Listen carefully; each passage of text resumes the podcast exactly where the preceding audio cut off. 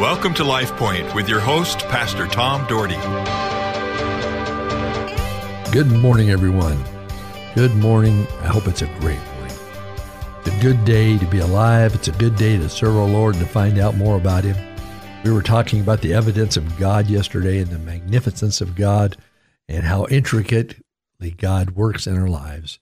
I would like to continue today. Our Heavenly Father, in the name of Jesus Christ, the Son of the living God, I come to you, asking for your presence to be with me, to guide my lips, and to help spread the good news that you have for me to spread. Lord, I pray that people listening today would be uh, responding to you and God growing in you and allowing you to work in their lives. Thank you for this great day. In Jesus' name, amen. You know, folks, I have had just a fantastic life. You've heard every story about me. I think, I don't know if there's a story unturned that I have not told on myself and on my family. You know, you hear about my mother and my father and how their great, rich love for God and for my brothers who all loved God dearly. And, and two of them preached the word of God often. And the other one was a school teacher who was not shy about sharing Jesus. You know what? I am been grateful. I live with a wonderful wife who loves me for who I am, and I have a wonderful daughter and son-in-law who are in love with Jesus. I am so blessed. I have this radio station that I'm in my 18th year here. It's been amazing, and I'm very close friends with Beth and Dave Schaefer, the owners of this station. They're fantastic people, and I just and some of you listeners I've gotten to know. In fact, you're going to hear a listener. I think tomorrow I have a listener coming on the air to be on the air with me. So I'm excited about that.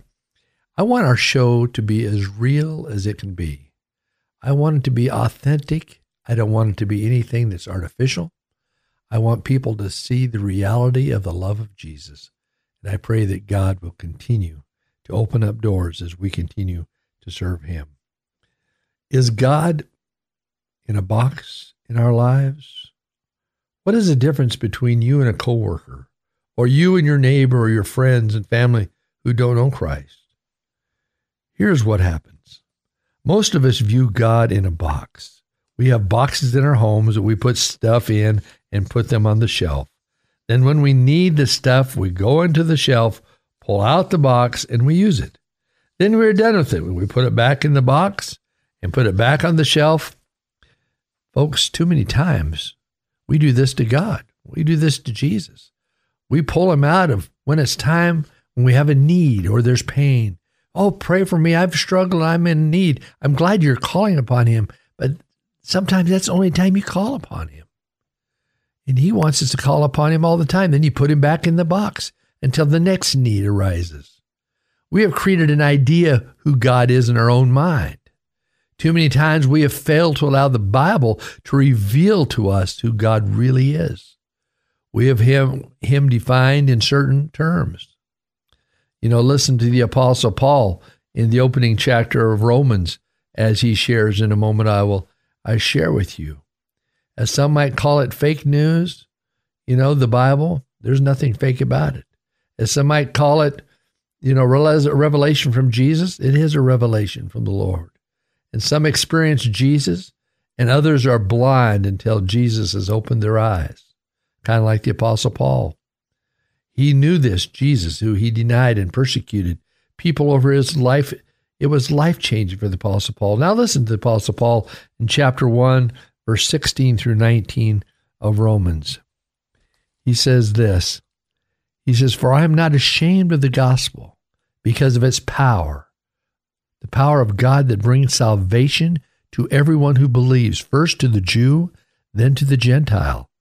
And boy, isn't that interesting? And now you have all these people persecuting Jews. How bad is that when God brought salvation to them first?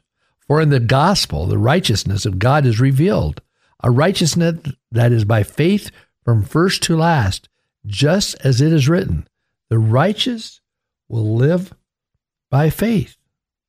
Then he goes on to say this the wrath of God is being revealed from heaven against all the godlessness and wickedness of people who suppress the truth by their wickedness. Since what may be known about God is plain to them because God has made it plain to them. You know what? People, we've got to understand God. We've got to understand his presence in our life. We've got to understand Jesus Christ, how he sent him to live amongst us in this world, and how he died a cruel death.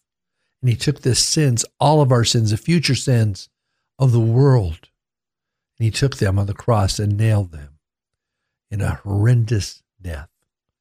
And then, as the Word of God tells us, he arose from the grave. All things had become new. And then finally, he ascended to heaven. And you know what? He said, I will come again, and every eye will see me, and every tongue will confess that Jesus Christ is Lord. Everybody will know. But for many, it's going to be too late because they did not make that decision to serve him, to believe in him. It is through the gospel by the power of God that brings salvation to everyone. What is salvation? It is being saved from something. In this case, we are being saved from eternal damnation to eternal life. He went on to say the righteous will live by faith, and that was a faith Paul fought hard against.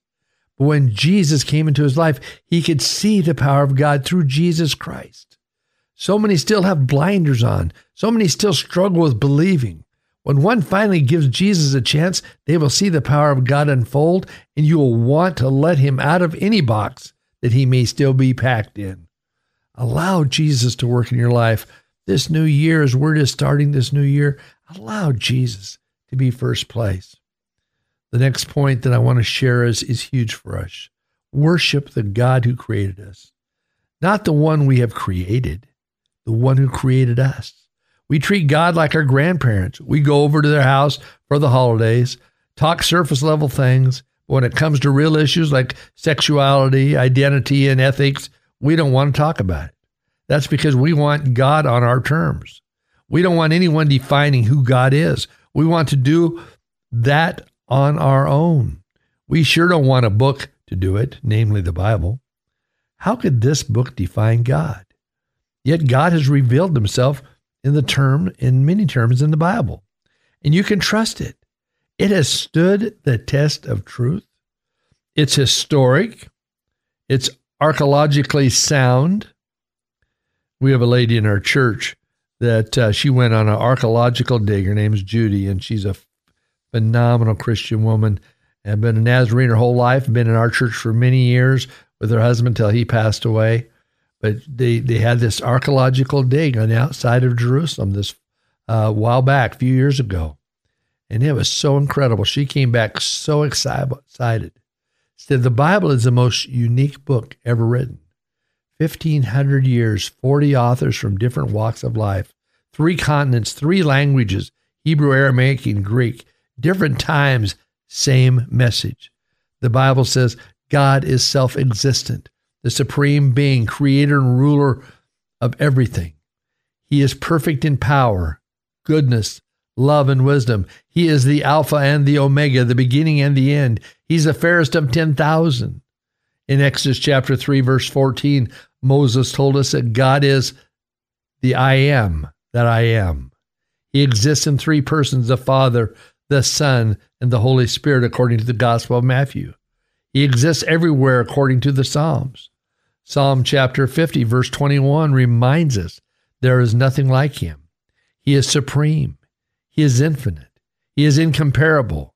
He created the world and he's actively sustaining the world.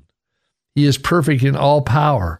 He has given all power and authority. He is the God of wisdom, love, and grace. All this leads to the ultimate question Do you trust him? Have you made him the Lord of your life? Or have you drifted to a faraway place in your mind and made gods of everything around you? Maybe it's time for the ultimate wake up call before your life gets away. Serving God on His terms, not your terms. My encouragement for you this year would be to serve God on His terms. How do you know His terms? You read the Word of God.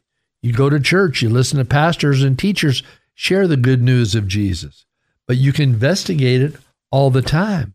You can investigate it by opening the Bible and start reading what God has for you. You know, one of the great things that they've opened up in Washington, D.C. is the Museum of the Bible. We went there a few years ago and walked through it. It was amazing.